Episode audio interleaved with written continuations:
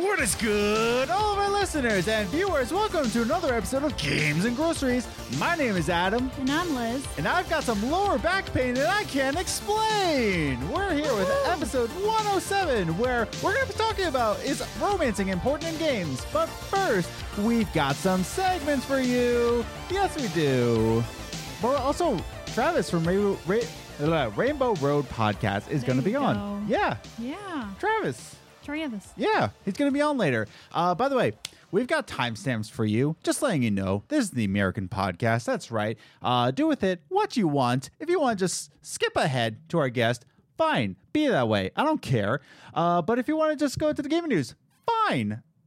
Be that way. My mic is super loud. Is it not? Um, I don't know. I'm just talking and seeing what the wave look like. Yes, yours is quite loud compared to mine. Wow. You're also quite loud in my ear. Wow. Okay, I think then. you're just loud in general too. I think so. I think so. so this is the first time that we're actually using Audition for this podcast. And I'm terrified. Yeah. So uh yeah, we've been using Audacity for a good while and I've been satisfied with it, but you know, we want to do Audition because uh We want that top quality. yeah. So we used Audition for What's the Biz just to test it out, and now we're doing it with this. Also for the voiceover for our latest video. If you haven't, yeah, check it out. Uh, it's called uh, something. I can't even remember my own titles. How to start big gaming beef with Mr. Matty Yes. Plays. And I'm already writing the script for the next sketch. It's going to be about um, uh, finding health potions in games. So it's going to be fun. But Liz, how you doing? I am okay. Okay. I don't know why. Like, I mean, actually, recently I've been actually falling asleep pretty quick, which is unusual for me. Yeah. And yet I woke up today and even on my way to work, I was like, oh my gosh, I am so insanely tired. Yeah. I don't know why I was so tired today, but I'm really glad I bought that um, iced tea yesterday. Mm. I got myself a um, buy iced tea and I drank it when I got home from work. I got out of work early today, so that was nice because it was dead there. Yeah. Um, was. I even caught up on all my busy work, which is bad, which means I have no busy work for next week to keep me busy. So that's fun. Um, but yeah, so I was really tired today, but I had iced tea and I started watching um, Married at First Sight again. Ugh. Love that show. Ugh. But So I love. I'm kind of just just acceptance that I just love reality TV. I'll watch almost any reality TV show.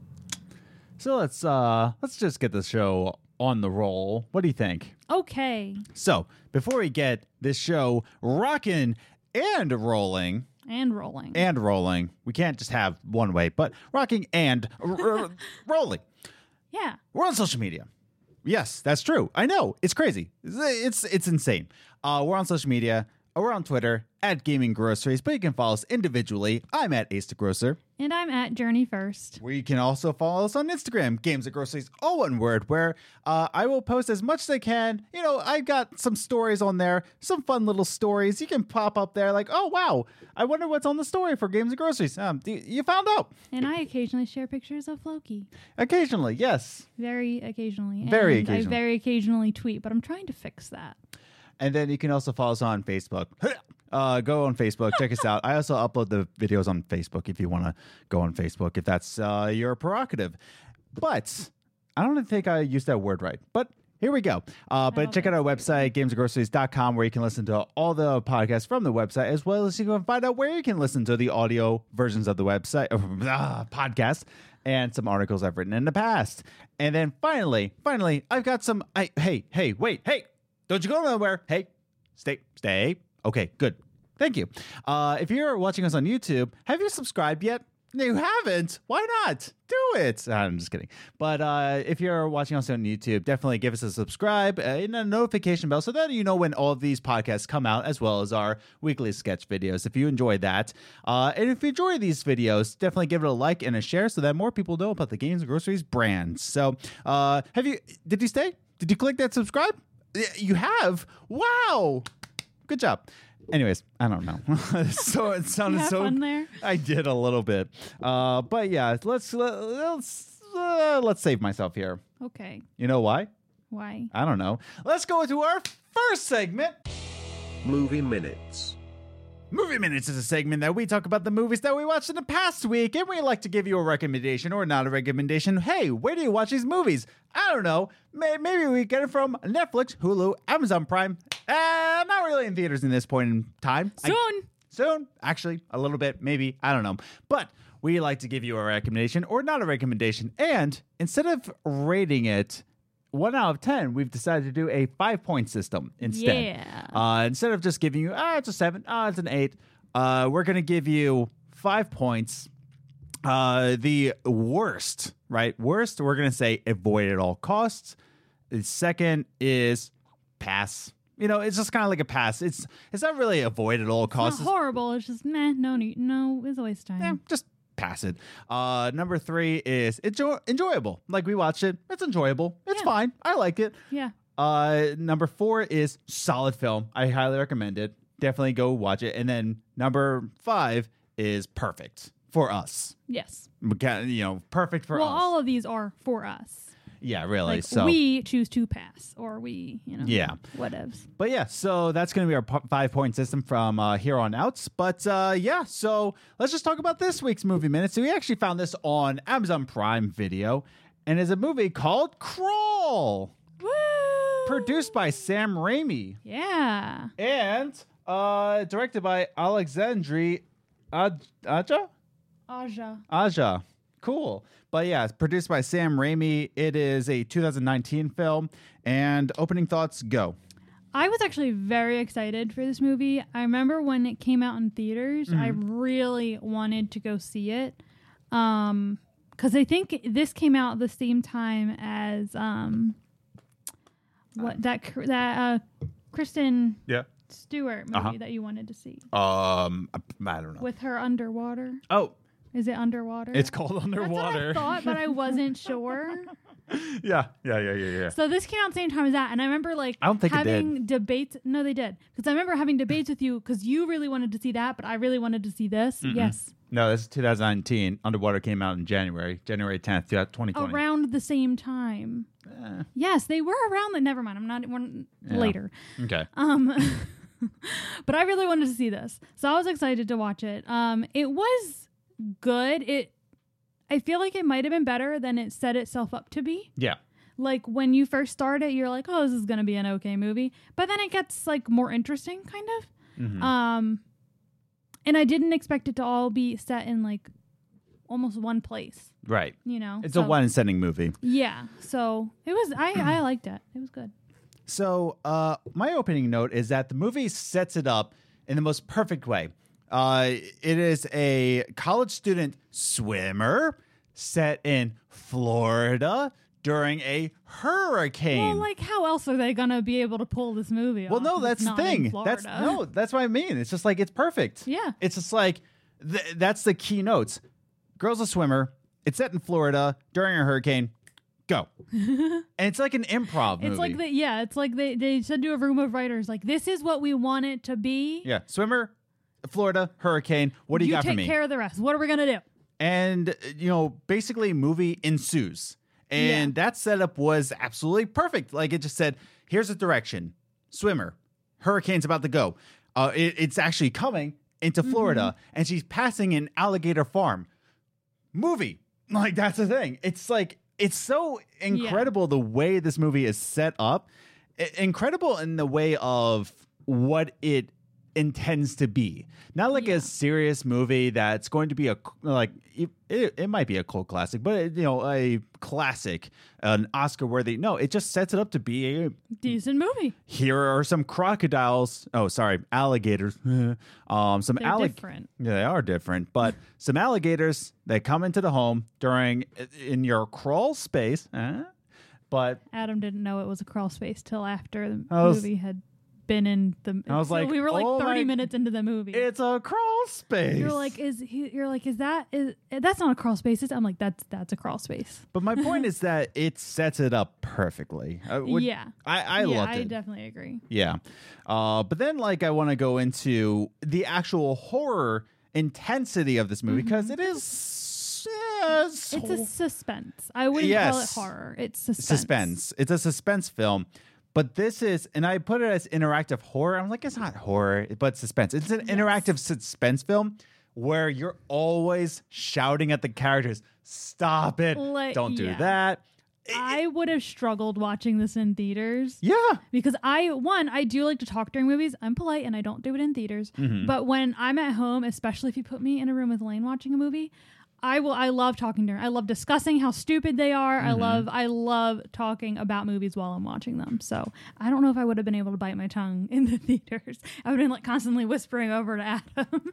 yeah. No, like this is definitely what I like to call an interactive horror suspense Yeah. film where you're always talking to the characters you're always saying like you're you're stupid you're dumb why would you do that no that person's gonna die and and like it's so great in that Yeah. way I, and it invokes so many emotions out and that's how you can tell a good suspense film that it makes you jump for the characters yeah. and I thought that was fantastic because a lot of suspense films that I watch, I'm just like, that's stupid. Uh, that's yeah. dumb. Whereas this, it's like you're being so stupid. Exactly. Like I, I actually very much, I, I very much Yeah. enjoyed this. I feel like this is like the first movie I've seen that I feel like they made like ma- what if they made it like on purpose? Like they purposefully want you to be talking to them. yeah, no, like, Like- that's that's the thing is that it's Yeah. written so well that it Like, forces you to yeah, talk to them. They're like, no, we're gonna make you yell at them. Now, my last note is uh, I'm saying this spoiler right now. Uh, the dog lives. Yes. Dog does Don't live. worry. Yeah. It gets a little dicey there. The dog's name is Sugar, by the way. Yeah. It's a dog named Sugar, and Sugar lives the entire movie. I that's the one thing I didn't want to be worrying about. It's just like, is Sugar was going to live? constantly worried the entire movie, like, don't you dare. Yeah, Don't, don't. you dare. I'm not sure how the dog lived because there are definitely sometimes that if it was a human, oh yeah, gator would have been there. But whatever. yeah. No, the I don't care. Sugar lives. That's all I'll say. W- Will the other characters lives? That's all I'm not going to say. But I Yeah. want you to go in this movie understanding that dog lives. Don't so, worry. Just enjoy everything else. Um, but yeah, that's the thing is that this is definitely uh, the movie definitely did its job in saying Mm-hmm. that crocodile movie or uh, alligator movie in a hurricane in Florida, and it did its job. It did its job, and it actually invoked emotions from me. Maybe not like suspenseful, like ooh, but it actually just made me talk to the movie, Yeah. and I loved it. Yeah, it was great. Yeah. Uh, so talk about our ratings again, we're at a uh, five point of avoid at all costs, uh, pass, enjoyable, solid, and perfect. What would you give it? I gave it a solid. Yeah. Why? It was it was it- that's really what it was. It was a solid movie. I wouldn't give it amazing. It wasn't perfect because like I said the characters were really stupid. mm-hmm. Um and it was pretty predictable, Yeah. Oh yeah. but it was still very good. It was interactive, it was interesting. It ca- I, I didn't ever like feel like I needed to see Oh man, how long has it been? Yeah. Like is it almost over? Um And it's only or- an hour and I didn't feel like it ended too soon. Like it was the perfect length. mm-hmm. I just got something in my eye. Yeah. Sorry about that. Um, but no, I really, I just really enjoyed it. Mm-hmm. No, yeah. good no- it was just a good, solid movie. I also gave it solid. Um, just because, like I said at the end, it did exactly what it set out to do. Uh, it set out to be this. Like Yeah. the setup of the movie, and it follows just that. And I was teetering between enjoyable and solid, but that's the thing is that I enjoyed my time. I talked to the movie. I was in the movie. I cared for the characters. I was suspenseful for the dog. Uh, it was just it set out what it to, uh, what it needed to do, and I gave, I'm giving this a solid. Yeah. Um, but yeah, uh, I think that's all we need to say. Yeah. Uh, solid is kind of like a I highly recommend this movie. Perfect Yeah. is perfect is like drop everything you're doing Go watch it. and go watch Parasite. But uh, but this is kind of like I highly recommend it. If you got time, I definitely recommend this movie. Yeah. Um, but yeah, so that's uh Crawl. It's produced by Sam Raimi. And it came out in 2019. It's available on Prime Video, so definitely check it out for yourself.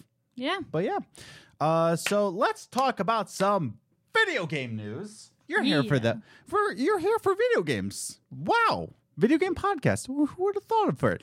But let's just go right into it. You know what time it is. Do Do you want me to say it? No, it's time for our second segment. Top 3 Gaming News. The top three gaming news is the gaming news that we saw in the past week, and we like to rank it three, two, one, just to give you a condensed version of what's going on in the gaming industry. Wait, hey, whoa, gaming industry, what's going on here? Tings. Well, I'm going to tell you. Oh, okay. It's uh the top three gaming news time. Uh, let's start with our number three gaming news, and it's about Pokemon again, everybody. Woo! Pokemon. We like Pokemon. Apparently, these people don't like Pokemon because Oh. Oh no! Pokemon Unite is the most disliked YouTube video of all time. I gotta agree with them though. Well, hang on now. hang on. Here's the thing. Let me let me go through this story. Uh, so Pokemon Unite Yes. uh, just came out, or it was just announced this past week in a Pokemon Direct, Yes. right? And the Pokemon Direct was actually hyped up for a whole week. Now, the setup for this is that last week, last episode, we talked about how Pokemon Snap was announced, uh, along with some mobile games like um, Pokemon Cafe and Pokemon Teethy Brushies. Um, and then it just said, oh, for Pokemon Direct, we've got a huge announcement. Mm-hmm. And everybody's like, oh my goodness, this is it. We're to get Johto remastered. Like, we're to get like a big thing. Oh, maybe some more details about Pokemon Snap. In the most blind way possible, they show off a Pokemon MOBA. Now, here's my problem is that the game in of itself, a Pokemon MOBA like Le- League of Legends and Dota, I don't have a problem with. Yeah. I think it's a great idea. Yeah. Like I really do. I see the gameplay. I'm like, that's cool. Looks Fun. What I don't like about it is that um, it's not on PC. It is on Switch and mobile. Yuck. But I'm sure they've, you know, did some controls just like uh, Halo Wars did with um, the Xbox controller. But it is what it is. But yeah, so it's a Pokemon MOBA. Now, what people didn't like was just that it hyped up this much, and it was a mm-hmm. game that easily could have been just a tweet. Yeah. Definitely. Yeah, it just hyped people up, and it was it was tone deaf. People were mm-hmm. not asking for a Pokemon MOBA. yeah. I feel like if they really wanted a big hitter like surprise, they should have switched Pokemon Snap and this. Oh yeah, like just or even like include Pokemon Snap in this. Yeah. Like give us some other details about other games, but it's just like we're only talking about this, and we're going to show you some like gameplay it's like the with best announcements. game ever. It's like it's okay. Yeah, like it just said like, no, hang on now, hang on. I know you don't understand what's going on in this game, so let me show you. No, I'm like, no, we, I understand what it is. Mm-hmm. It's Pokemon League of Legends. It's fine. I, I don't need to explain. I'm just not excited about it. it's just like I'm not excited. Now, in response to this little um, broadcast, uh, we have this, and now all, all the articles linked down below. Yesterday, uh, yesterday's Pokemon Presents broadcast has accrued over 170,000 dislikes in under 24 hours, Ooh. as noted by Nintendo Life. A strong response from fans that, after a hotly anticipated reveal, turned out to be a MOBA like where you play as a team of Pokemon, earning abilities, vying for control of a top down battlefield. It is Dota with Pokemon. That's all it is and that's the thing 170,000 in 24 hours. It is the most disliked video in Pokemon's history. And I think it's just because nobody was asking for this yeah. and it was presented in a way where it was a bigger deal than it was. Yeah. And it's being made by Tencent, which um well, people aren't a huge fan of Tencent, so uh, but that's the thing. It's like fine game. It was just presented like it was a bigger deal than it was. Yeah. Any other thoughts? Not really. I mean, this is pretty cut and dry. It's like Yeah. they made a bigger deal of something that isn't really a big deal, and people showed them how they felt. well, that's why it's a number three gaming news. Yeah. It's still newsworthy, Definitely newsworthy, but not much to say much about. but not like Mixer. Oh no. Um, number two gaming news. Uh, Mixer shutting down, people. Oh no. Um. Uh. What? like uh, this past Monday. So literally a week a week ago from today. uh, Microsoft just comes out without alerting any streamers. It comes to a surprise from the Mixer streamers. Uh, Keep in mind, the streamers had They no didn't idea. tell anybody anything. They're like, "Hey, uh, we're shutting down Mixer. We're giving it to Facebook Gaming. Have fun." And that's it. And what's the craziest part is that Ninja and um and I'm going to read this quote here from Phil Spencer who is the head head of Head. of Xbox Gaming, which, you know, Mixer is a part of. But Ninja and Shroud get to keep those 30 million dollar checks. Well, they should. Oh yeah, they, they should, but they just won the lottery here. Yeah. They got thirty million. They got thirty million dollars to do nothing. Yeah, like after a month after a few months they're like, "Yeah, you're free to go. Go back to Twitch. Whatever you want to do. You want to go to Facebook Gaming? Go ahead. You want to just not stream ever again? Go mm, ahead." You have the money to do that. it's just like that's incredible. Uh, so I just want to read this quote right here. Um, this from uh, this from The Verge. Uh, all the articles linked down below, as I said before. Uh, Microsoft has talked about reaching uh, 2 billion gamers with its vision for xCloud. Now, this is important. Why did they get rid of Mixer for Facebook gaming? But Mixer wasn't in a strong enough position to help achieve that goal. Phil Spencer says this When we think about the xCloud and the opportunity to unlock gameplay for 2 billion players, we know it's going to be critically important that our services find large audiences, and Facebook clearly gives us that opportunity, says Spencer. Now, I say to Facebook because one, it's pretty toxic. Uh, Facebook is, It is. but it is by far the largest. Maybe you know in a year's time it's not, but it is the largest social media platform. It has the most users ever, and that's the thing. It, it's got a lot of users in it.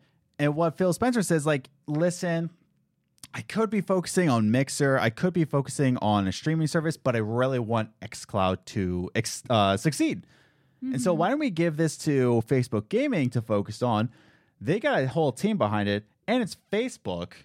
And Facebook, by the way, Facebook loves live streams. They love that. Uh, their algorithm loves them some live streams. So, uh, has your boy done live streams? No.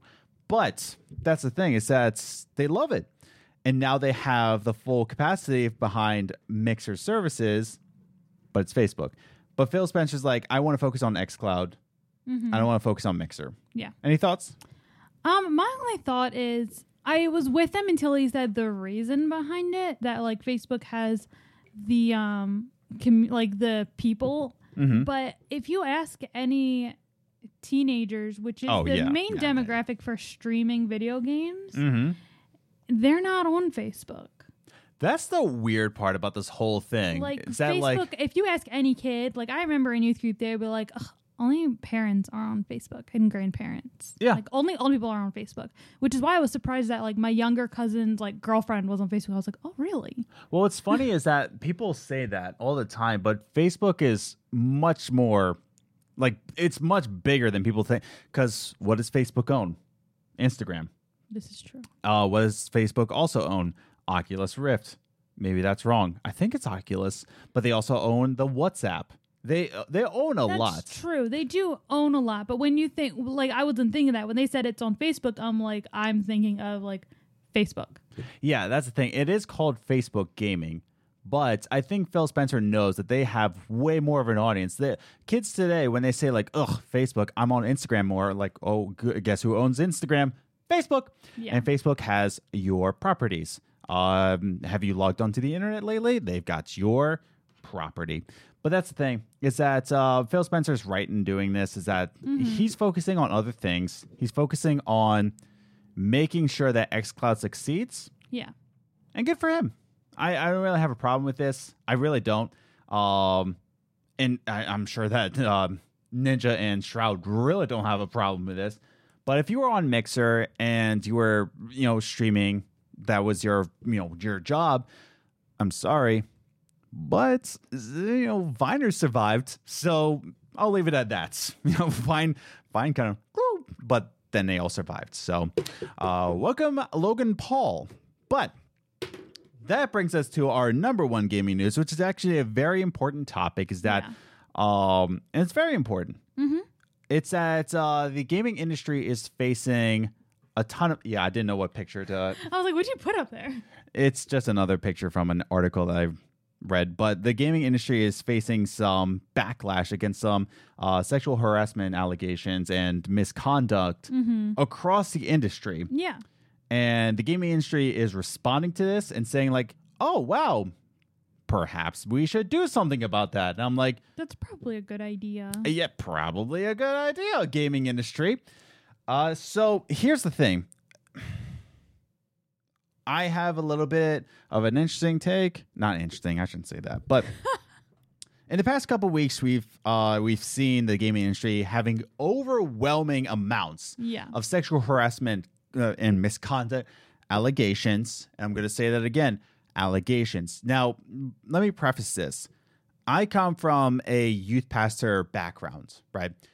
And I am so careful when, so, so careful uh, when dealing with the opposite gender, especially younger Yeah. middle school. In the in the way of people said like oh adam you, you seem to be ignoring the girls. Yep like Sure am. that's the thing is that like You'd rather be accused of not liking girls yeah. than something else. i never had a snapchat ever. They're like why do you have that? Allegations but that's the thing is that like i'm not trying to say any of these women are wrong No. what I am trying to say is that you do anything that seems uncomfortable at all, ever, and then you, Yeah. you're right there. Sexual harassment. Again, it has everything to do with their rights as women. Yeah. But let me preface it that way. I have the perspective of I am so careful. You've careful. seen it happen on the other end where it wasn't entirely truthful. I've seen it on both ends in youth ministry where it wasn't truthful, and my many of my friends were falsely accused mm-hmm. of sexual harassment, and their lives were ruined. And I've also seen, I will say this, equal amounts of very much the truth, Yeah. and I've cut ties. So, That's probably a good idea too. but that's the thing is that like I've seen it both ends. I have. And let me go forward with this. Uh that's the thing is that there are some cases that are proven. Mm-hmm. More like excuse me, uh Ashraf Ishmael Yeah. who was proven to be now the other thing I'll talk about this. Let me just set it up first. Uh Ashraf Ishmael was accused of cheating on his wife, being in uh you know, being Unfaithful. unfaithful to his wife, and he was alleged. And then all these women showed the DMs. It was the truth. Yeah. They, it wasn't alleged anymore. But here's my thing about this. Here's my thing, and we can talk about this a little bit more. Uh, I wish these things were handled much more privately and not in the open. Reason being, please don't cancel me. But reason being is that both ends, both ends, they have a lot to do with fame. Mm-hmm. Uh, let me read this quote first, and then I'm going to talk about that. So, again, article link down below. Uh, so, this person, uh, Enola Leon, who you know, put out like a, a good allegation, turned out to be truthful. But let me read it like this. This is on her side. For a long time, I was afraid to say anything. I was worried it would ruin me as a content creator because my attacker had influence and a small place of power in the game industry. A small place of power does a lot for people. Mm-hmm. I've seen strong and brave women come forward with their experience with assaults, unwanted advances, and discomfort forced on them by men and fellow content creators in our industry. It makes me angry and less afraid to share my story. Now, that's the fantastic side of this is that Yes. you're more open to call them out. Mm-hmm. What's not fantastic is that there is there is motivation for fame on both ends Yeah. when I say both ends, one, well, what do women have, you know, to lie about this? Fame, attention. Like that's the thing. I had a lot of, you know, youth pastor friends that they needed attention. They did not have a good home life and they needed attention and Mm-hmm. it screwed them over. Yeah. Fame. Now, on the other end, we also have somebody in this very article. I forgot his name, but uh, he doesn't deserve to be uh, told about. So whatever. Read an article about him below. But he he actually encouraged his followers to cancel him. Oh, why would he do that? Is he such a good guy? Uh, no, because what happens when you cancel somebody? You trend on Twitter Yeah. cancel blank. Oh, who's this person? Because there was a cancel syndicate thing. I don't know who syndicate was.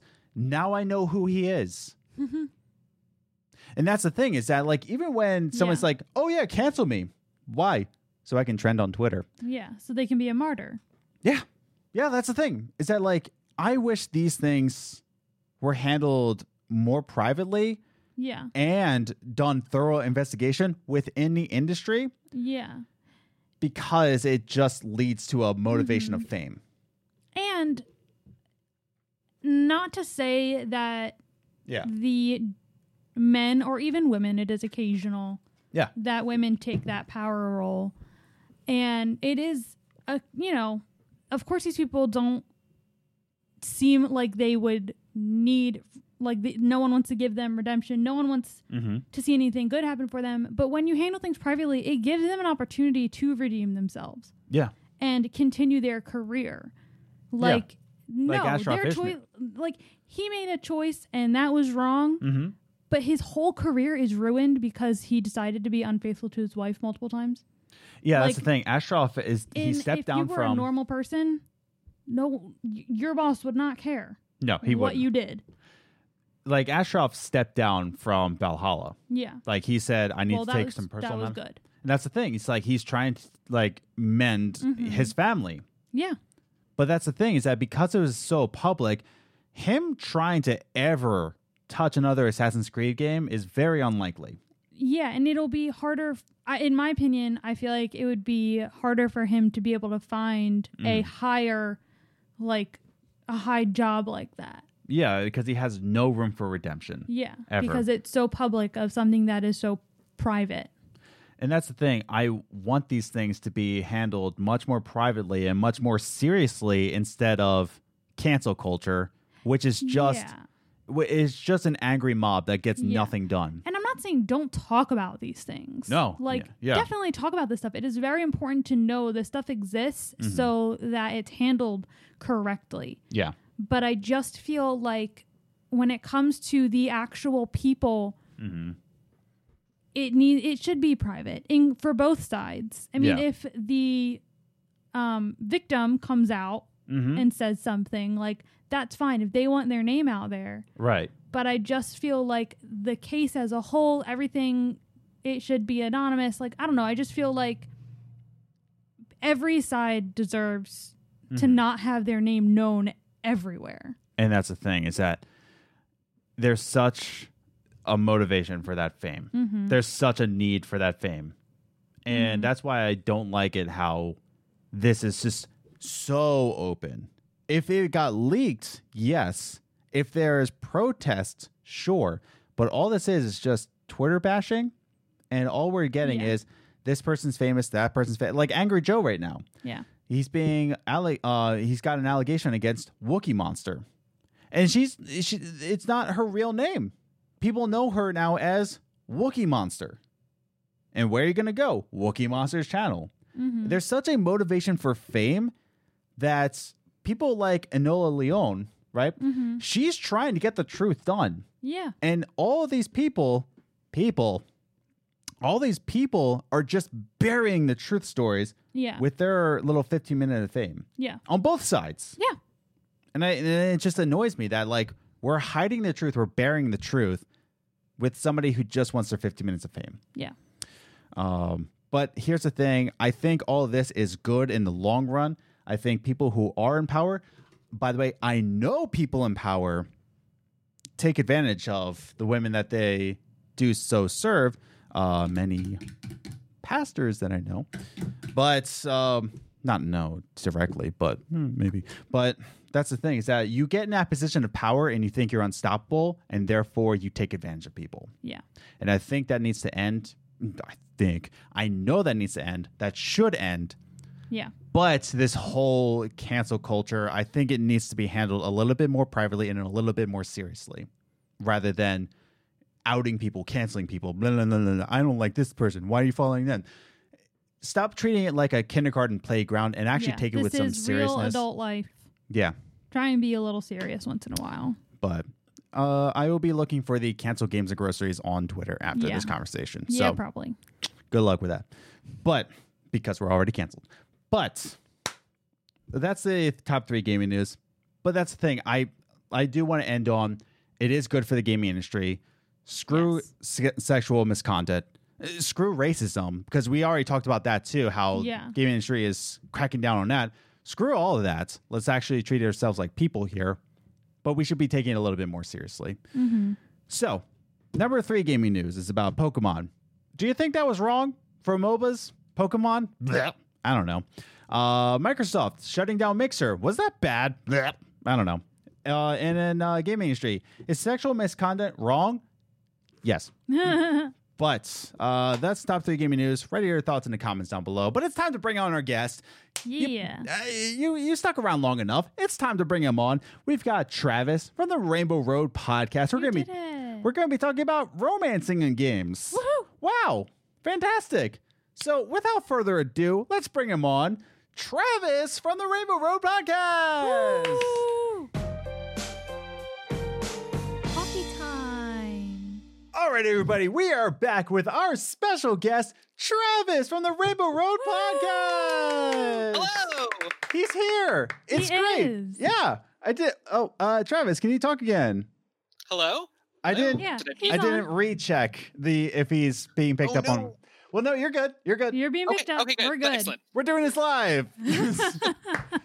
Travis, you're from the Rainbow Road podcast, of course, uh, because everybody listens to it, regardless of your comments from our last episode. but real quick, what's it about? Um, I I love the concept. Um, I was about to like introduce your podcast, like Travis, introduced to it. By the way, his podcast is all about. but I love the concept, man. Uh, introduce us to your podcast. So we are Rainbow Road. Uh, my name is Travis. My co-host is Mike, who unfortunately couldn't join us today. Uh, but our podcast is about looking at gaming through the lens of queerness. So Mm. I, during the pandemic, was looking for uh, video game podcasts, uh, and thankfully, I found wonderful ones such as yourselves. Hey, thank you. Uh, but I was looking for uh, one as well that looked at it from a queer lens, looking at queer characters and people from the LGBT community. And unfortunately, there isn't much. There's a couple here and there. Most of them died out after a couple episodes, uh, and that's something that we wanted to talk about. So Mhm. we decided we'll do it ourselves. So we look at video games um, both through their characters and their stories, but also through the developers, through their themes. Like we talked about Pokemon and um, Animal Crossing and things like that that aren't necessarily queer games, but have a large queer following or Mhm. have uh, themes that really seem to appeal to the queer community. Mm-hmm. The- yeah, it's awesome. And like it's uh you have really good guests on too. It's very energetic.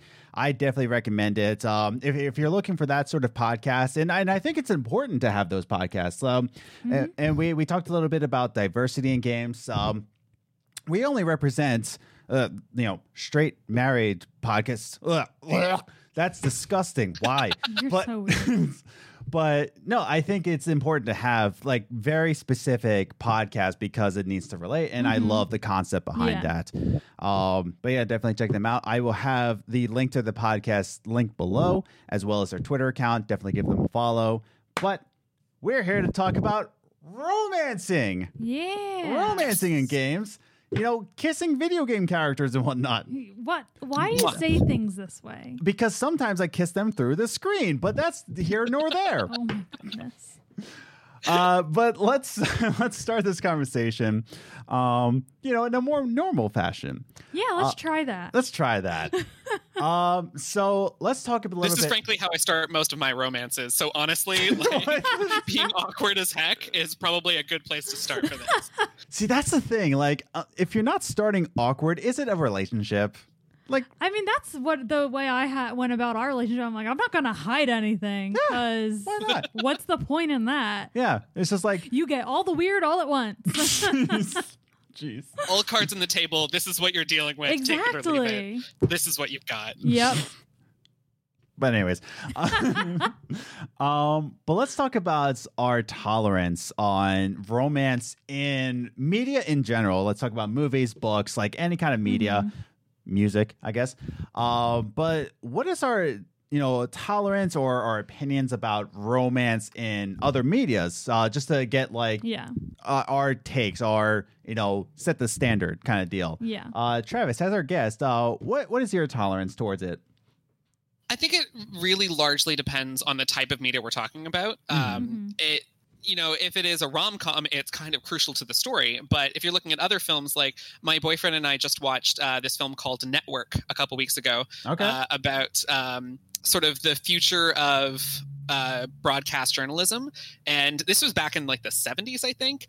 And it was Hmm. talking about how entertainment and views were going to take over and you're going to twist the news and it's not going to actually be about what's truthful or helpful to people, but rather about what's entertaining. And that's pretty prescient for something that was like 40 years ago. Yeah. Um, and it was great, but also there was this romance subplot that had nothing to do with anything. And the entire Mm. time I was Mhm. like, this this doesn't serve the story. So uh, I'm just every time they were on screen, I was thinking to myself, okay, yeah, give, well, well, let me know when you're done. Yeah. Uh, yeah. So I think it really vastly depends on what kind of story you're trying to tell. But um, in terms of me, I, I do like seeing romance and stories. Specifically, um, I'm going to bring this back to my podcast. Uh, Go for it. Yeah. queer romances. Um, it was really nice to see queer rom coms, the few that there have been uh, growing up, because it showed me that there was a happiness to being queer. Uh, that there was a lighter side because often it was brutal stories like Philadelphia Story and things like that, where Mm. it was stories of tragedy or it was the coming out story or something like that where i didn't get to see someone living their queer life in a happy way Yeah. um, so it, Hmm. i personally really do enjoy seeing great romance stories in the right stories it Yes. does depend on what i'm watching Yes. That's a bingo right Yeah. there. Yeah. Um, and you still haven't seen the movie Philadelphia, have you? No, I have not. Oh, no, I want to, but I just haven't. Yeah, it's grim it is. Like Yeah. it's it's pretty brutal. Like Yeah. it, there is no no holds bar in this movie. It's Mhm. just absolutely brutal. Um, definitely recommend it, especially since it takes place in Philadelphia. You know, Yeah. not not a really good light I on was gonna Philadelphia. say, I'm like, is that really something you want to advertise? it's kind of like kind of based in Philadelphia, but but Rocky, we'll take that one. we'll take Rocky. uh, Liz, uh, talk about your talents in games. Uh, do you agree with Travis? Are you a different opinion? I very much agree with Travis in like Mhm. I love romance, and if it's in the story appropriately, Mhm. then I love it. But if it's just kind of thrown in there, I'd be like, look, it can appeal to your girlfriend too. Like that, I hate. Like it has to go with the story. If it doesn't go with the story, pick one or the other. Mhm. You know, like Mhm. in a lot of the like action movies we watch, like it's okay that there's a small love interest, but it doesn't need to be the whole movie because that's not what it's about. Mhm. Like if they threw a love interest in John Wick, I'd be like, what are we doing? Yeah, no, and um, do they kind of? No, they. I don't think so. Yeah, it's like it's sort of hinted like he loves his dog. I don't know. but, yeah, like, so, so I was just about to say that. I'm like his the dog is his definition love of love interest. there is a little concerning you gotta be careful about it. this is true. romance. So yeah, I mean, and I know how you feel about romance and anything. Yeah, so coming to my tolerance, and like I said, we're just um, stating our own tolerance just to like set our own Mhm. standards going forward. I am not a romance guy at all. Adam's the kind that he'll watch a rom com and be like, "Why are why are they in a romance in this?" I'm like, "It's the movie." And I'm like, "This is so stupid." I'm like, "But it's the movie." It's a rom com. There's romance and comedy. I'm like, I just want comedy, man. um, no, it's like I'm I- not. What's that? I was going to say, I find a lot Yeah. of the problem with um, romantic comedies is not necessarily the romance aspect, but the way that they've set up the tension. Yeah. Um, that it's usually based on some complete misunderstanding of someone walking into the room at the wrong time, misseeing or misunderstanding something that happened, and then no one talks to each other for the rest of the movie. And this Mhm. entire thing could be solved by just two people not holding the idiot ball, as we refer to it in writing yes. and actually just speaking to one another. If it actually comes from something that's a little more tense uh, and a little more nuanced in like actual things that would be an obstacle to the romance as opposed to people just not talking to each other. I, I find that makes for a better rom com. So I, I kind of get the critique of why a lot of rom coms don't work, Yeah. but I think that's really more the issue as opposed to like why the romance is a part of it in the first place. Yeah. well, like that's the thing. It's just like if there's any kind of romance, I don't care like what movie, what Usually game. he's like, this is pointless. Like he doesn't Yeah. care if it matches Oh, or goes in the story. He doesn't care about it. Okay. And I'm sure a lot of listeners are saying like, Liz, are you okay? And just like, there, but when we first started dating, I was like, you're not romantic at all. And am he's not. like, I know. I'm just not. I'm not in a textbook romance. I show. He love- shows affection and love, just not in, different that ways. like typical romantic way. You know, he doesn't bring Yeah. home flowers every day or anything. Yeah, I I like do like like man stuff like cook. um but no, that like that's just my tolerance, my own Yeah. personal as we go forward in this. It's just like eh, it's just like I'm not a romantic person in general. I'm not a hopeless romantic is all I'm saying is that uh but that's pretty much our tolerance, right? Yeah. Uh, but now defining with that, going into this topic, when we're playing RPGs, story video games, all this jazz, right? Um, do we gravitate towards the love interest, the, the romance option, or do we kind of avoid it? I'm just gonna start first because it's an easy answer. I avoid it. You avoid it at all costs. Like goodbye, Ashley from Mass Effect. Get out of here, Miranda. Mass Effect Two. Scat. But I got bigger things focused on, like my wife. But um, easy answer for me. Yeah. eh, I avoid it, but because I'm just I'm a heartless monster. oh my goodness. But and drama queen to top it off. well, that too. I love ha- having Travis on here. I love when people find us funny.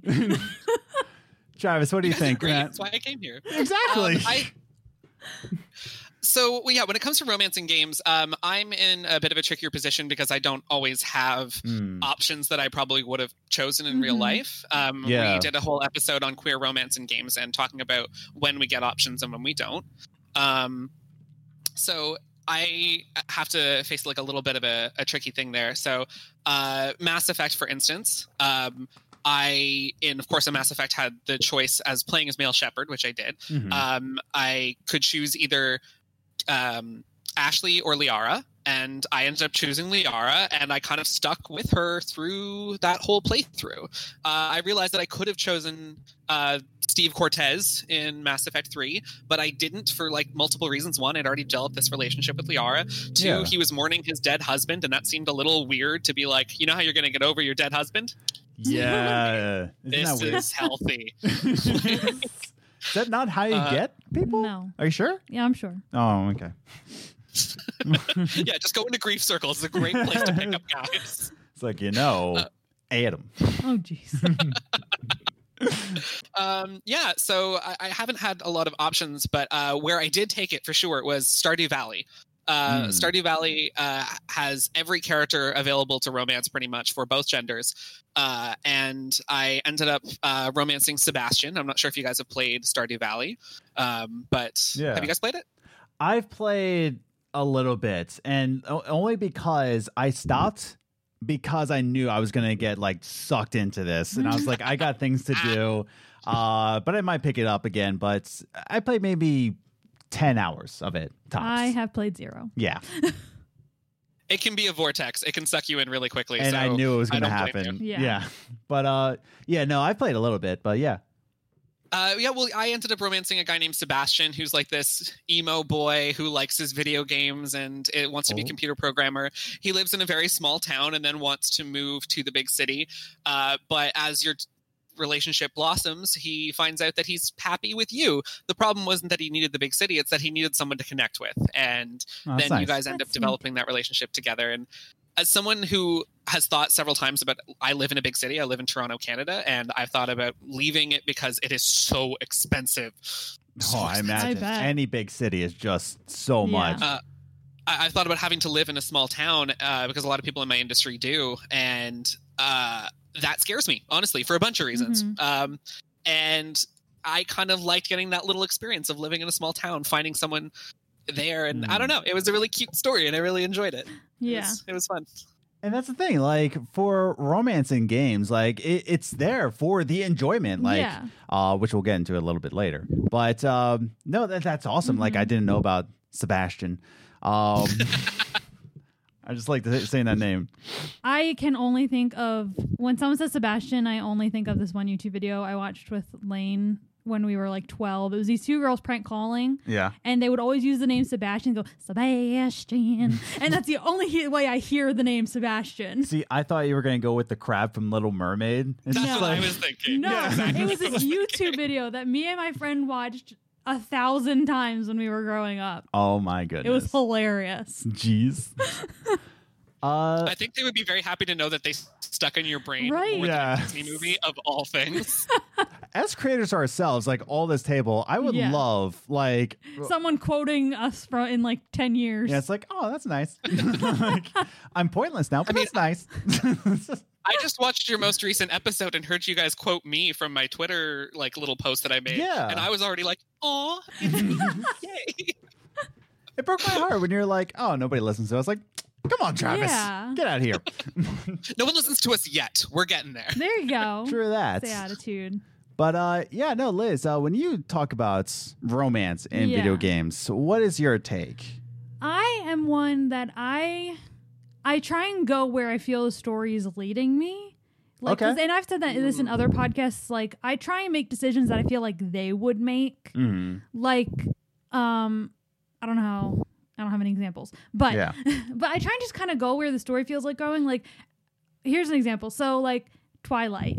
Okay. I was a twihard. yes. Um, but everyone was like having the teams in this, and my whole family was like Team Jacob. I'm like, but the story chose Edward, and these are the reasons. So that's who I go for because that's what the author wanted. Mm. So like that's kind of like how I go. Like it's like, all right, I feel more drawn to this, or I feel like their personality would be this. I'm always drawn to have a relationship because they Mm-hmm. are, and they always end up being really cute and nice and just pleasant to be part of. so let's start some controversy here. What? We're Oh. all Life is Strange people here. Yes. I, yeah, I was waiting for this. I was waiting for this. Chloe or Warren? Where's the story going? So for me. I again, I try and feel Yeah. it out. I don't I don't think she would choose Warren, No. but I still only see Chloe and Max as best friends. Mhm. Like Really? yes, because they grew up as children and like I don't know, I just see them as more of best friends and I see Chloe and Rachel Mhm. as the relationship. you know what I Ah, mean? Okay. You also like you identify a lot with Max, and Exactly, then Chloe like- is your best friend Elena. Exactly. So like, it's Max like and Chloe are very much like me and my best friend. So it would be like me imagining being in a relationship with my best friend, which is mhm. not too far fetched, but yeah, but you know what I mean. yeah, true, true, true. But like even playing now, you haven't played before the storm yet. Uh, no, I read plot summaries for our episode. I, I've played one and two, but not before the storm. Uh, before the storm, I, I think it gets it's very under. Um, uh, what what am I looking for? Appreciated. Underappreciated. Yeah, thank you. Um, Yeah. but it is very underappreciated. Um, but no, like after playing before the storm, you really start to feel for uh, Chloe and Rachel, Mhm. and then you play replay Life is Strange one, and you still have the connection with Chloe and Rachel, and it's just like I get where you're coming from. yeah. Where it's just like I think the story is leading towards Max and Chloe, uh, but it, um, but yeah, I, I can't get past it. Like, no, it's it's Chloe and Rachel, Yeah. like straight up. Um, Travis, uh, you played Life is Strange very recently, which is like Uh, No, no, I played it when it came out. I think Mike, our Oh, other Mike did. co-host, he- Yeah. Yeah, yeah, that's Mike right. had just played it for the episode. yeah. Um, I made the mistake of choosing Warren, Why? and I say mistake because Warren's just a guy. Like, He's a little dopey. he is like I I, mean, that's why I feel like for him, to Warren. be yeah, fair. he's it's very why I'm with my boyfriend. But No, Warren is very adorable and like, oh, you're so cute. But I I wouldn't see Max and him dating for a long time if they did date. Like they No. weren't they wouldn't be like end goals. Yeah, no, they wouldn't be relationship goals. Yeah. Is what you're saying. Um, this is this is the thing. Like uh, Warren is barely a part of the story, honestly, and that's why I kind of Exactly. regret picking him. He shows up, gets punched in the face. yeah. Thanks. uh, and then disappears for a while, comes back to say that he wants to take you to a movie, which he, Mhm. we never see. And then Oh, he shows up drunk at the party to be like, "Meh, you didn't pick me." Yeah. Yeah. That's that's it. Uh, it- It's the what we said on our episode was that it's a lot of people complain about the unnecessary gay character. Mhm. Warren is the unnecessary straight character. Like, Yes. nothing Yes. to that story. I've never heard a m- more accurate bingo than I've oh, heard but right now. But you haven't played before Storm, so you don't know about Elliot. He's more pointless. Oh He yeah. is the most pointless person in the whole universe of Life is Strange. Yeah. He's pointless. Elliot is probably not only the most pointless but the most forgettable character Yes. ever. Yes. And it and it leads more into the Chloe Rachel. And I feel like yeah. the story would have been fine without Elliot and just Chloe is just searching for somebody to love and she gets to Rachel. Yeah. But like Elliot's just kind of like, "Oh, by the way, boyfriend. Oh, right. Yeah, there's there's Elliot. He's there. um, hi, Elliot. Hi, player. Get out of here, Elliot. Um, Elliot sucks. But, I can't stand them. um, thank you, Deck It's- Nine, for it Elliot. is it is funny what you're saying about you're bringing your own friendship into sort of the lens with which Mhm. you're looking at the, um, their relationship, whether that be Yeah. friend or uh, romantic. Uh, and it's funny because we pr- talk about that a lot on our show. With Mhm. as queer people, we project queer experiences onto what we're seeing, even if Mm. there's nothing there. We're Mhm. kind of that desperate uh, that we are looking for that kind of representation. Yeah. Uh, so uh, I, I completely get that. If that's the lens through which you're seeing that, you're Mhm. not going to see a romantic relationship there. yeah. Um, so I, I completely that makes sense to me, and I think their friendship is strong enough that it still carries the story, and it still Mhm. is meaningful at the end of Life is Strange when you have to make that choice. yeah. Yeah, and that, and that's the thing. Is that like it's still impactful. Um, but yeah, I, I like what you're saying though. That like now now let me go into that. Actually, that's actually a really good topic about romancing in games. Um, the reason, the other reason why I went to bring you on the show, the only reason, you know, not because your podcast is entertaining or anything like that, but no, like the the reason was because you do have that different perspective that I don't have. Um, Mhm. we talked a little bit about diversity. That like I don't have the perspective of wanted to have diversity because I'm a straight white male. Uh, but talking about romancing in games, Mhm. like what is your perspective? Even growing up with games, like you say that uh, I don't want to like misquote you, like you were desperate into like um That's that's what I said. yeah but you were like desperate to like find something that like relates to you like can you talk a little bit about that Yeah, um, the audience for games for so long has been the average, either teenage to 25, straight white young male. Um, And that is where the story is focused because that's who they were telling stories to. Uh, and thankfully, over the past couple of years, that has changed, especially in the indie scene. But now we're Mm. starting to see it come into AAA games as well. Um, we're starting to see games like Mass Effect and Dragon Age where you have the option to pick people other than that. Um, And you also have something like uh, Life is Strange, not Life is Strange, Last of Us 2, yeah uh, where we have a queer protagonist Mhm. in uh, in a game where also it is not an option for the romance. It is not uh, something that you can choose with an avatar character or an insert character. This is canonically the story that every player will experience Mm-hmm. uh, th- themselves, and uh, it's it's so great to see. Uh, Yeah. I- like I said earlier about wanting to see romance stories about um, queer people because it reminds me that we can have happy stories. Not going to take Last of Us as a happy story. yeah. Um, you know, it's got, it's got some Yeah. sprinkles of happiness in there. it's got moments yeah. There you go. yeah, yeah, That's yeah, the yeah. word. hmm um but uh yeah it is so nice to see um and you know and, and i'm excited to see it go further i'm excited to explore relationships that involve trans people i'm excited to um you know uh, with outer worlds uh i don't know if you Mm. guys played outer worlds Oh, I love Outer Worlds. It was my game of the Oh, year when it came out. Yeah. And we actually talked a little bit with uh, Andrew Orsi about that. Um, about um, oh no, what's her name in? parvati Thank you, Parvati. Yes. Mm-hmm. uh, and that is something that's really fascinating because a lot of people don't fundamentally understand what it is like for an asexual person to Mhm. still have romantic feelings even though they don't have sexual feelings and there's also aromantics but you know it's it's a whole thing um Mhm. But it, it was great to see that kind of representation on screen, and also something that didn't detract from your own romance in the story. Um, what I find really interesting with Outer Worlds is there is romance in there, but it is not your romance. Mm. You still get to go with Parvati and experience that crush that she has on the engineer, and uh, Oh, you get to okay. see. Uh, uh, did you go through that storyline or? Oh yeah, no, like I I decimated that game. So like He experienced Yes, everything. yeah. Oh my goodness, I love that game. But no, like that that's a really good perspective because it's not a first person, it's a third person perspective. And that's I never thought of it about like that. You get to experience it not through your lens, but through her lens. Mhm. And all you're doing is just listening to that. Yeah. That's that yeah, Yeah. That's, that's cool to think about. But yeah, I know that like Andrew Orsi was like very affected by that because he identifies as asexual and like he found that like it is actual a representation of that struggle. Mhm. And like I definitely appreciated that. And that comes through romancing in games, right? And now let, let me like jump into that topic because I feel like we're going to transition into that real quick. But like, how important is romancing in games? And I and we talked a little bit about it, but like, yeah, it's is it important? Are these games or are these mechanics something that needs to be implemented into games, or is it something that's just kind of like it's a connector, it's whatever? What do we all think about that? Uh, Travis, why don't you start off? Um, yeah, I I would have thought that player choice beats all when it comes to something like Mass Effect or Dragon Age or um, or Outer Worlds or Fallout or any of these games where you have an avatar character that has like a squad.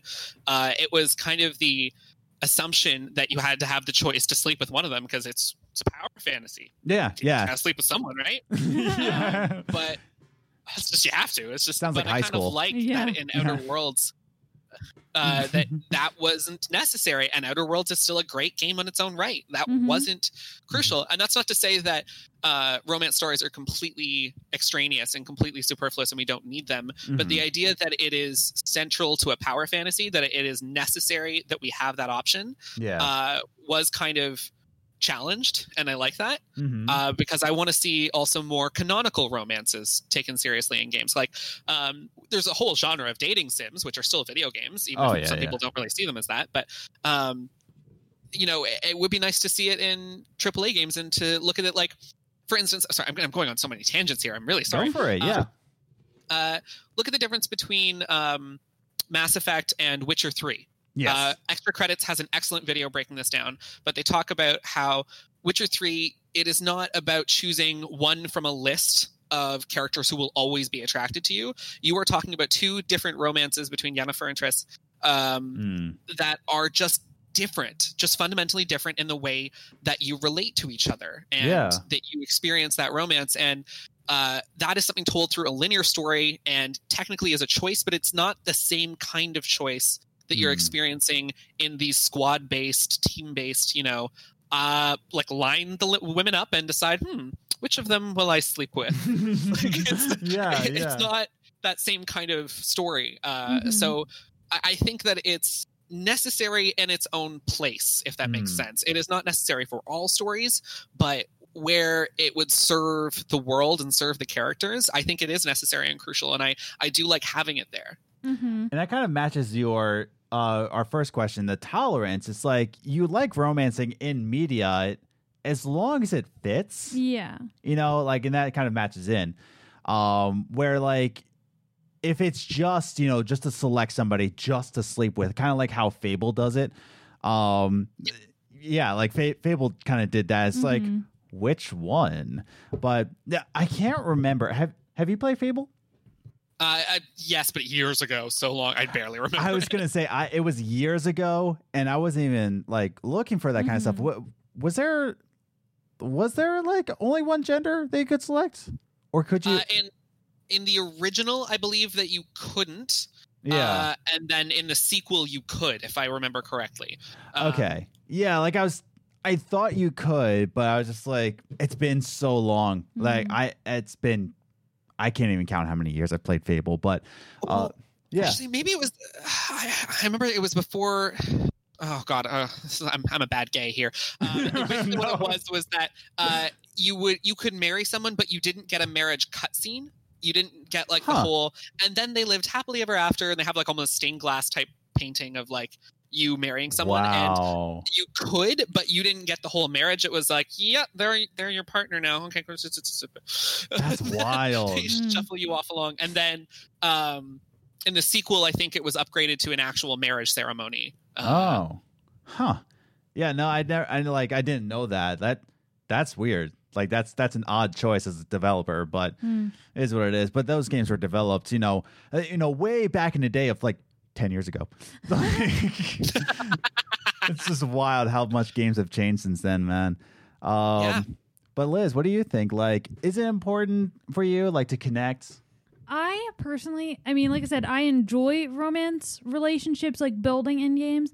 But what I think is more important is having some sort of strong Mm-hmm. bond or relationship Okay. in it where it's Yeah. like you're not gonna like even if it's the bond with themselves like they're just a strong character and they are very like they know what they're doing and Yeah. they have this intuition you're not gonna play a game with someone like fighting by themselves who's like so hopeless and like i can't do it yeah. and without someone else there saying like no let's go we can do it like you know what i mean like whether Okay. it's you're you have a strong like sense of self you're with a good friend you're with a like parent figure or something Mm. like that or a romantic relationship like i just think some sort of bond with some something or someone okay. in a game is important to help Okay. get through it yeah. Okay. especially if it's like um like some sort of fighting or I can't think of names of types of games right now. My brain is yeah. Well, I think that's an excellent on. point. Like, if you look at Last of Us, for instance, it's only Mhm. the first section of the game, but look at the relationship between Joel and Tess. And Yes. can you look at that relationship and say, well, it would have been better if I'd seen them kiss? Because I honestly Mm. think that's not true. I like the Mhm. fact that they have this unresolved tension between the two of them.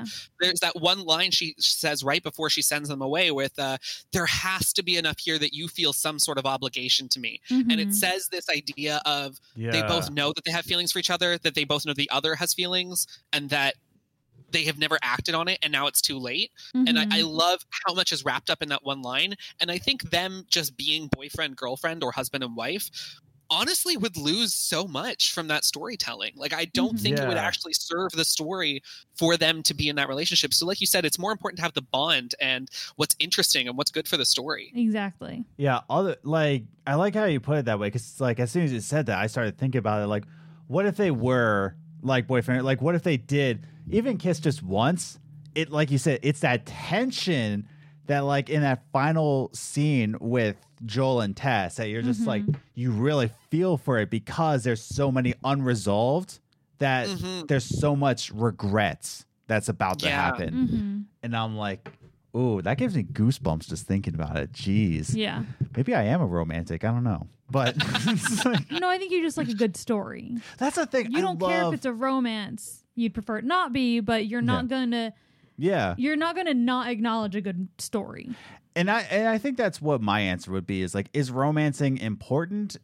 If it leads to a better story, hmm then yeah. Oh yeah. Yeah. I'll go for it. But if it's just there, like what you said in like action flicks, it's like, oh, he's super killer, but he loves the ladies. And it's like, you know, it's like it's there for your girlfriend. It's like, Yeah. I still remember there was a report where there was supposed to be a Gears of War movie where Terry Crews was going to be Cole Train. I need that movie in my life. But Yeah. yeah, like uh but it was canceled because there was no love interest. Yeah. They canceled it. And I was like, "Are you kidding me? What about with The uh, girlfriends would have gone to see it to see Terry Crews. and here's the thing. I I mean, Terry yeah, Crews. honestly. He's hilarious. yes. But like when I saw that article, I was like, you're completely missing Yeah. Marcus and Aya. Marcus and Aya had a strong But it has relationship. to be the lead character for them No, to it- market it. yeah, Marcus was the Oh, lead I don't know character. anything about. Come on, get, get with Gears of War, man stuff and whatnot. I'm a I'm a man. Okay. Um, um, but Marcus and Aya. Aya was, um, I believe it's Aya. I'm losing my track with names here, but Doing uh, great. But Aya is like the head of communications with all the gears, and Marcus is the lead commander. And there's like this tension all throughout until you get to Gears three, and then Gears three, they finally like admit their love for each other, and then Gears four, you're playing as JD, which is Marcus and Aya's child. Oh, And I'm just like, so we're gonna ignore that love interest, but that's fine. I don't need a Gears of War movie. That's fine. But I'm curious to know what Liz thinks about what romance stories tend to do when it's these shoved in, sort of completely tacked on things that uh, we are talking about right now that don't serve the, the story. But like, let's use The Hobbit as an example. okay. Uh, the Hobbit trilogy didn't originally have a female character in it, and then they wrote in Evangeline Lilly's character, whose name I Oh, do yeah. not remember. Mhm. Um, and if you look in interviews, she specifically said, I will only do this movie if this character you're inserting into the story is not caught in some stupid love triangle. And they said, Yeah, okay, fine, sure, yeah, no. And then they wrote it and then they shot it and everything was great. And then they came back to do reshoots and they went to her and they said, So Oh, we goodness. want to put her in a love triangle. And you can see her, she's in a promo interview that is supposed to be advertising this film trilogy Mhm. and she goes and then they put me in a love triangle and she's so angry like Yeah. in this thing where she's trying to and i find like that is kind of emblematic of what they do with a lot of uh, female characters where it's like Mhm. hmm this will tick both boxes up. We'll have a romance in the story, and it puts a female character and It gives her something to do because they can't be clever enough to think of another female story to tell. Like she must be Mhm. in love with the guy. Like, do you feel like that's the case? Hmm. That that's what they do with female characters in games, or I I do. I feel like they tend to only feel like a female character can only be interesting if she's trying to outsmart the lead male. Like Yeah. she has to be Yeah. just she has to be like amazing at what she does and she has to like outsmart him and be witty and everything. It's like why can't she be a, either a normal girl in a relationship or just an amazing like super smart girl with a good just with a good story in Mm. general. her own story Yeah. that doesn't relate to another man? Yeah. I all, but I do also hate when they're like, "Look, female empowerment," and it's like trying to make her like this amazing person. And really, sh- I'm just like, I don't like her Mm. because they they do that a lot too, where it's like, "Oh, right, she's not in a relationship, and but she's like super powerful and super great," and I'm just like, "But she's a super boring character," and I really don't like her. yeah. No, that's true. Like, um, I totally relate to that. But I bet you do. no, no, like, but no, I get what you mean though. That like a lot of the times you put in those female characters, one for a love triangle Mhm. or to outsmart. Why can't it just be, you know, a female? Like, yeah, uh, it really goes to show that like Hollywood thinks that they need to pander, right? They, they really just need to pander to their Mhm. audience when really it's just like enough with the pandering. Can we just show people? just make a good story, and the people who like it will come. Yeah. You can't Mm. you can't please everyone. You make this you make the movie or the game Mm. for the general market. Like if that's like if you're making an action movie, make an action movie. Stop trying to shove romance in there. exactly. Like just do Preach. that. Yeah. I get so annoyed with movies because I love movies, and when they do something stupid, it bu- drives me crazy. hmm But like, if you're making something, just make it, and the people who love action movies will come watch it regardless of what's in it. And if Mhm. like I I mean this is speaking just personally for me, but if you really love someone, you're gonna go see the movie with them, whether they're like I'm not gonna be like, no, we're not gonna go see your movie because there's no love interest in it. Like, no, I Yeah. love you, you love that movie, I'm gonna go watch it with you. I thank you. You're welcome. and yeah, if you look at it like eh, like you said, why is there romance in this action film? No one is watching a rom com and being like, mm, I haven't seen a fight scene in a little while. I'm Getting a little Exactly. bored. Yeah, But not it's not me. to Totally.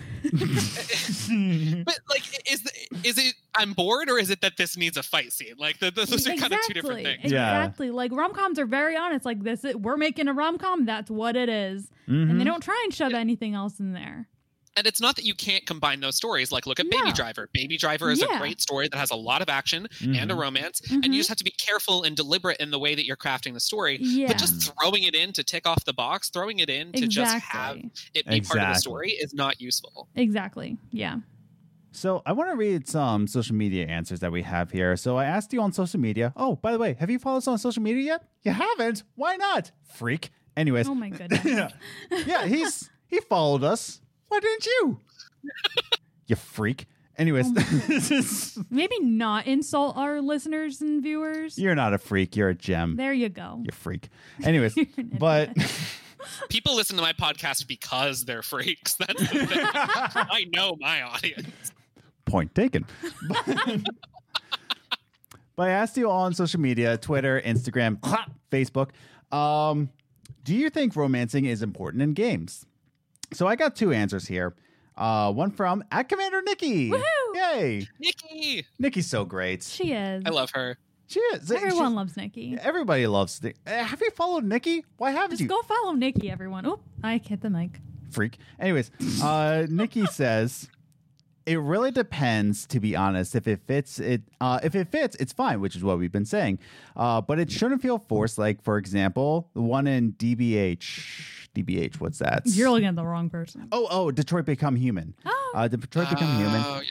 I still think players should have been able to romance one of the male characters from Jericho. Yeah.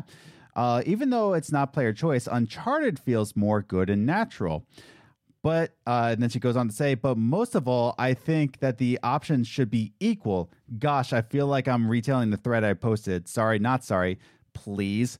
No bad choices to unlock gay romance options. Oh, I like that one. No bad choices to unlock the gay romance. Oh, I Mhm. like that. I'm gonna guess that she's referring to Life is Strange 2. Yes, Life is Strange 2. hmm Called it. Yeah, Okay. because with um Finn and Sean. Yes. Um, and she also says no bad or boring gay story options. Mass Effect franchise, bad or boring? You think you think a dying husband is boring, Nikki? You're still a gem. I don't care. Um, I think that's a shot at Kaidan. Did anyone save Kaidan? oh, Kaidan, I forgot. Well, because Kaidan, See, everyone forgot about Kaidan. bye, Kaidan. I'm all about Ashley.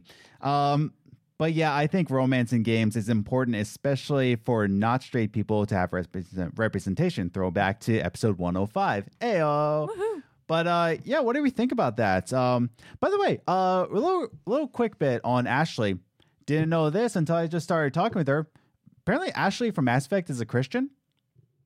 I was like, okay, yeah, no, like Or she's are you like, talking the character or the actress? no, like the character in Mass Effect. Oh yeah, no, she believes in God. Um, so Yeah. she's a devout Christian, uh, which like I, I found really interesting that some people. I, I- I'm an atheist myself, but Mhm. I, I found it really interesting to people be like, "Oh, religion's not going to be around in a couple hundred years," and I'm like, you know, it's lasted this long, right? Yeah, Like, true, true, true. Yeah, I was I'm just pretty like, there for that's the not gonna long go haul. Away once we meet other species, like that's Mhm. still God's creation. That's still yeah, you know, uh, Mhm. it's everything out there. So I think it's just a very odd sentiment to think that's just going to be our future. That's just how it's going to go. yeah, and I was just like, yeah, that's all I really thought about. I was like, huh, cool. Yeah. And then it's like moved on. Like, get out of here, Ashley. Um, but what do we think about that? For um, especially definitely want to know for Nikki, no bad choices to unlock the gay romance. Um, what do we, what do we think about that? It's like unlocking romance instead of just having it happen. I feel Yeah. like yeah.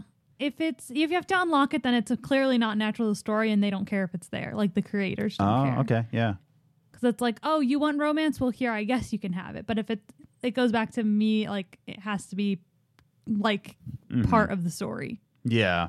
Personally, What do you think? I I get it. I get the concept behind it. I, I Mhm. don't like locking away content from players, but yeah, at the same time, if it doesn't make sense with the story. So if you've got a, a character who um, is making choices, your avatar is making choices that the other character that you are romantically inter- uh, interested in, yeah, the other character that you are romantically interested in would not agree with and fundamentally could not agree with because of your morals or your values or whatever it might be.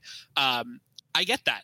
Trying to keep that Mhm. romance going doesn't make sense, and having them still be attracted to you when you are making, you know, let's say war crimes. hmm Um, maybe Yeah. maybe that relationship is not going to work out, and I kind of get why they lock it out, so it kind of makes sense. hmm Uh, I get but- that. Uh, it's a really tough line to walk because you do want player choice and you do want to be able to experience things. So I don't know what the right answer is, and I kind of think it just depends on the game. Um, Mm. I do like what Nikki said about the locking stuff behind like you don't want to have the renegade only um, yeah, uh, paramours, right? Like the only the renegade only romance options. That's not a great way of uh, of doing things. hmm I agree with that. yeah. Liz, what do you think? I already gave my answer. Oh yeah, yeah, yeah, yeah. But I thought you had further answers. But No, I mean I completely agree with him. no, yeah, I definitely agree with Nikki because, like, I mean, we're in a different time age, man. Like, Yeah. why are we locking this away now? Especially behind like the bad options. Mhm. And some people, it's im- it's important to like romance, like what she said about DBH, uh, Detroit Become Human. Um, I think play- players should have been able to romance one of the male characters in Jericho.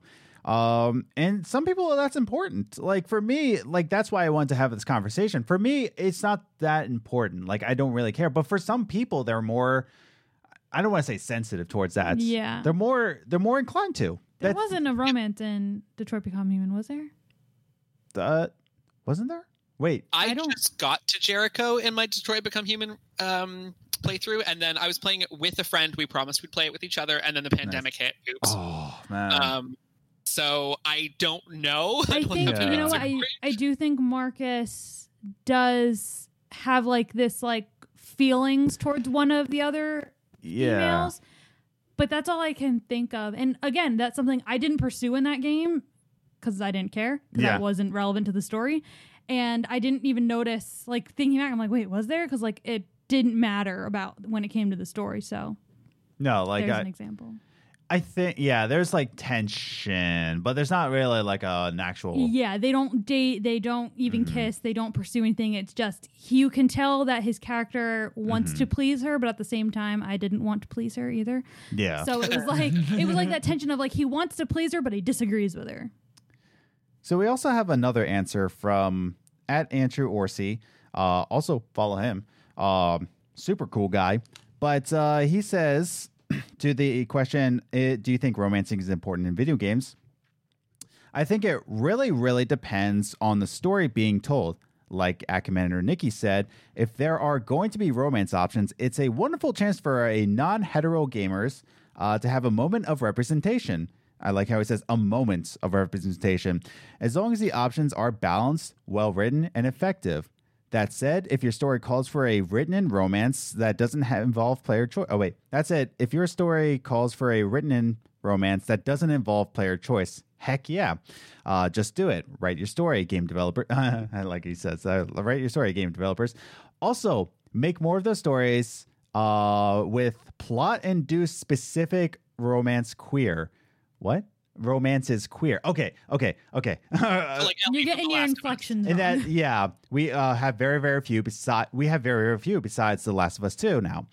But lastly, reminder that not every story has to have a romance. The idea of every story only satisfying if romance comes up, player choice or not, is unproductive and often results in a rushed romance system. Yup, uh, that satisfies no one and it involves an awkward mechanics. He finally says, as an asexual person, I love it to be normalized that not everyone finds love every adventure. Uh, maybe they just save the world. Maybe that was just um, a little more pressing than flirting with the party compromised of hot people. I love it, man. The party could be just normal friends and normal. Uh, Mm-hmm. I think he meant to say buddies, but he said normal bodies. Mm. so weird. I don't, I don't know why I gave that mm, Campbell's soup and normal Because body. You did that mm, because you're Adam, and that's just natural. It is. you. It's not forced in. It's just a natural written in into It's my brain. Natural response. I want my friends to have natural bodies. Mm. I want them to have cyberpunk bodies, right? I'm waiting for my augments. Like, let's wait for November. That's a good thing. But uh, what do we think about that? Of course, Andrew Orsi with the wisdom, but oopsies, there goes my. no. Oh, no. My romance with my buy bottle is gone. Aw. Bye bye. Ah! love this guy. Um, but yeah, no, like I like how he says that moment of representation, even for asexual people. It doesn't have to be like specifically like homosexual. It doesn't have to be specifically like uh, like. Have you watched Community yet? Oh yeah. Yeah, like um the dean, where everybody says like, "Are you gay?" and he always responds with like, it, "That's the tip of the iceberg." yeah.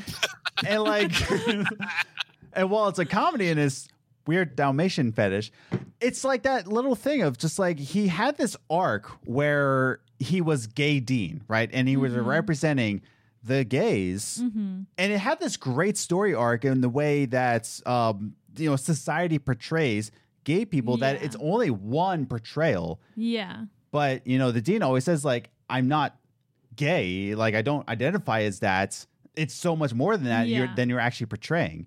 Same thing with Andrew Orsi. You know, like there's that story where, Mhm. well, it's more than that. Mhm. But what do you think, Travis?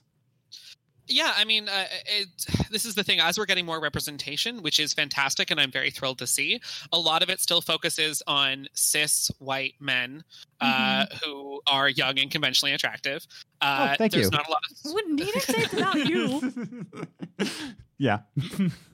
uh, but we're not getting a lot of story about stories about trans people, about ace people, about aro people, Mm. about um, people who are intersex. You know, like there are so many stories out there, and we don't need every story to be about them, but it would be nice to get one here and there. right. Uh, I, I- I Yeah. think people like feeling seen. They like feeling represented, and that other people can share their stories. I mean, that's the oldest profession of humanity is storytelling. It's what we did around the Mm, campfire. It's what we did Mhm. with each other, and um, we like telling stories and we like seeing ourselves in those stories. So Mhm. it's important to feel represented, and I, I so happy to see Parvati for uh, for him to be able to see any sexual character, uh, and I'm hoping we see more. Um, yeah, it- it's just it's so nice to s- be seen. It really is. Mhm. and not just like a checklist, right? Like um Yeah. like the upcoming game Tell Me Why uh involves a trans person. And I like how Dontnod is handling that and not like EA where it's just like, "Oh, you want to be involved? Here's a trans person." yeah. Whereas Don't is very careful in how Mhm. they portray people, and I enjoy that. Um now as I say that and we just talked about Life is Strange 2, you know, not really, you know, giving that love interest unless you do bad choices. Well, you know, it is what it is. But um, I like how they're handling it because you can easily just have a story with a trans person, with an Yeah. asexual person, and just say like, "Here, here's a representation." Yeah. Whereas it, if it's carefully and meticulously crafted, Yeah. that's how you get a good story Mhm. in, rather than just like, "Ah, here's a representation." Yeah. I think the other thing to do is to make sure that I mean the the ideal situation is where people from marginalized communities are telling their own stories. Mm. However, I realize capitalism meets everything, so that doesn't always get to be the case. Yeah. So if you are going to be telling someone else's story, you better be talking to those people. You better be talking to them and getting Mhm. their perspective and letting their perspective tell the story. Um, like, so you mentioned EA, for instance, when it comes to trans people, um, they have done a bit of representation with Dragon Age Inquisition, and they also um, included a trans NPC in Andromeda, uh, which is great. It's nice to see, you know, some steps towards representation. But that trans NPC did what um, I'm not sure if you guys are familiar with the term dead naming. Um, No. Dead naming is where um, someone deliberately uses the name that was given to a trans person at birth, which most trans people do not retain their name when they transition. They Right. Mhm. find it attached to their old identity and that old assigned gender, and they, they don't feel comfortable maintaining that name and it doesn't fit them anymore. So they tend to pick a new name when they, and also a lot of names are just very gendered, but you know, Mhm. Yeah. um, so this character, um, in order to tell the audience that they were trans, dead named themselves, which Mm. I respect that EA and um, BioWare were trying to put a trans character in, but by not speaking to any trans people, because I don't know a single trans person who would have recommended this, by having them dead name themselves, they showed that they didn't actually care about how they were representing or Yeah. wanting to Mhm. let those players feel seen. If anything, it made them feel uncomfortable and they kind of wish that they hadn't experienced that in the first place because Mm. that's just not something most trans people would do. Mhm. Um, of course, I, I'm a cis person talking about this, so take this all with a huge grain of salt. But this is talking to my queer friends from my community um, Mhm. and how they felt about that kind of representation. So, all that to say, if you're going to tell those stories, please involve those people. Please make sure. And I think that's something that they are doing with Tell Me Why as well, from what I've seen in interviews. So I'm very Mhm. happy to see that. Oh yeah, I'm very excited for that story, and it's just like, and that's the thing. It's like with all these people like saying like, oh, don't force the like Yeah. gay storylines. Like, who cares? like honestly, like I'm I'm in the camp of like don't force romance in stories in general. Like Yeah. it's like, oh, Adam, you hate you know gay romance. Like no, I just hate romance. You just hate it in general. I hate romance. Like uh, like I hate Lady and a Tramp. Like it's it's dog romance. You hate anything involving Disney, Well, that's true. I don't like Disney in general. but you like Star Wars, and that's Disney. I'm leaving. okay, bye. But uh that's the thing is that oh oh no, Travis froze. Oh no. See, he had that face if you're watching us on YouTube. Like I thought I was like straight up um Offending him? I thought it was offending the guy. Hold on. As we're closing this out, I'm Oh, going no. yeah, I'm going to try to recall him and see if we can like close this out. Yeah. Um. Oh no. But yeah. So I'm sorry if you're watching this on YouTube. He's frozen. Um. I'm going to try to message him as we close this out. But Liz, as I figure this out, any final thoughts? Um, really, it's just when you have romance, just make sure it goes in the game or the story or whatever. It needs to be natural. Like, if it doesn't belong there, don't put it there. Don't try and check all the boxes or get everyone's attention. Make the game you want to make, and the people who like it will come. Like, don't try and just get more people just because you, you think you can. It's going to make the story bad if you force it. Um, Oh, I think he disconnected. Oh, well, I don't know what to do. Yeah. I'm out of words. Oh. Uh. Join. Hey. Hey. Hey. We're back. Woo! Hey. You're you're back with a final thoughts. Wait. Are you there? there you are. Yeah, I'm here. I'm here. I can hear you. So like, okay, so we're gonna go into final thoughts because we're um we're about overtime here. But literally, I said that I don't like Disney, and your face just froze like. To be fair, I probably would have done that either way. That would have been my response. Travis is back. Um, I did my final thoughts already. So yeah, Travis. Any fair. final thoughts as we close this conversation out? Yeah, um, I would say that I would also like game developers to explore more stories than just the falling in love, infatuation love story. Mhm. I want to see romance in people who have been together for 10 or 20 years. I want to see dealing with rejection um, Mhm. and dealing with someone who does not return your feelings or no longer returns your feelings. Mhm. Um, I was really impressed to play Firewatch. I'm not sure if you guys have played it. Mm-hmm. I Um, have, yeah. I thought that was kind of an interesting exploration of a relationship that's fallen apart. And what do you do at that point? Oh, and good you know, like it's depressing as all hell, but it's still a, an interesting and compelling story and one that I was happy to explore and learn about. Mhm. Um, and uh, yeah, I, I want to see more stories like that. It doesn't always have to be the falling in love story, which is great and it's a lot of fun and it's exciting and it gives you a lot of player choice and it gives you a clear end goal of the person saying yes to you. Um, and so I understand why it's so appealing to video games, but we're getting better at telling these stories. Let's tell more. Let's tell something a little more Mhm. interesting. I like it. Yeah, and th- and that's what like I like to conclude with. It's just like let's make more interesting stories, whether it be romance or not. Mhm. Um, and I think that romancing in games is important to some people. Sometimes video games like sometimes romancing in video games isn't important to some people. Yeah. That's fine. I think video games are meant to be for everybody, Mhm. w- w- representing w- anything. Yeah. So if I don't enjoy a video game because it's romance, guess what? That video game's not for me. Yeah. It's not the end of the world. Same thing with everybody else. Uh, but yeah, I think it's important in your own life, but I think it's more important to tell a good story, Mhm. to tell more representation. And I think romancing is more than just who am I going to sleep with, like in Yeah. Fable or Mhm. um, any of your parties. It should be like The Witcher, where it's like two like very different and very linear, but also it's more deliberate. Yeah. But um, yeah, I, I I I like this conversation. It's really good. Yeah, We did But- great. we did great. Good Travis, job, you did guys. good, except for Thank freezing you. on us. You know, I'll never forgive you for that. Oh my goodness. I don't know what happened there. My internet didn't cut out. I don't know. But yeah, I don't know. Probably Canada. It I don't know, but Yeah. it's, it's always freezing in Canada. yeah, it's probably like maple syrup in the internet connection or something like that. okay. just, just close the show. Um, Travis, thanks again for coming on. Uh, we definitely had a blast having you here, man. Mhm. Thank you so much for having me, guys. I'm so happy to have joined you for this. Oh, of course, man. And, and uh, your podcast, one more time, is called. Rainbow Road. There it is. And, and like I said, I will have a link uh, in the description. You should definitely check it out as our battery is dying on our camera. So, Woohoo! with all that said and done, we thank you for listening to this week's podcast. Uh, you can, of course, follow us on uh, at Gaming Groceries on Twitter and Games Groceries, all one word, on Instagram and Facebook. Ah. And we thank you for listening this week. We hope you have a great week.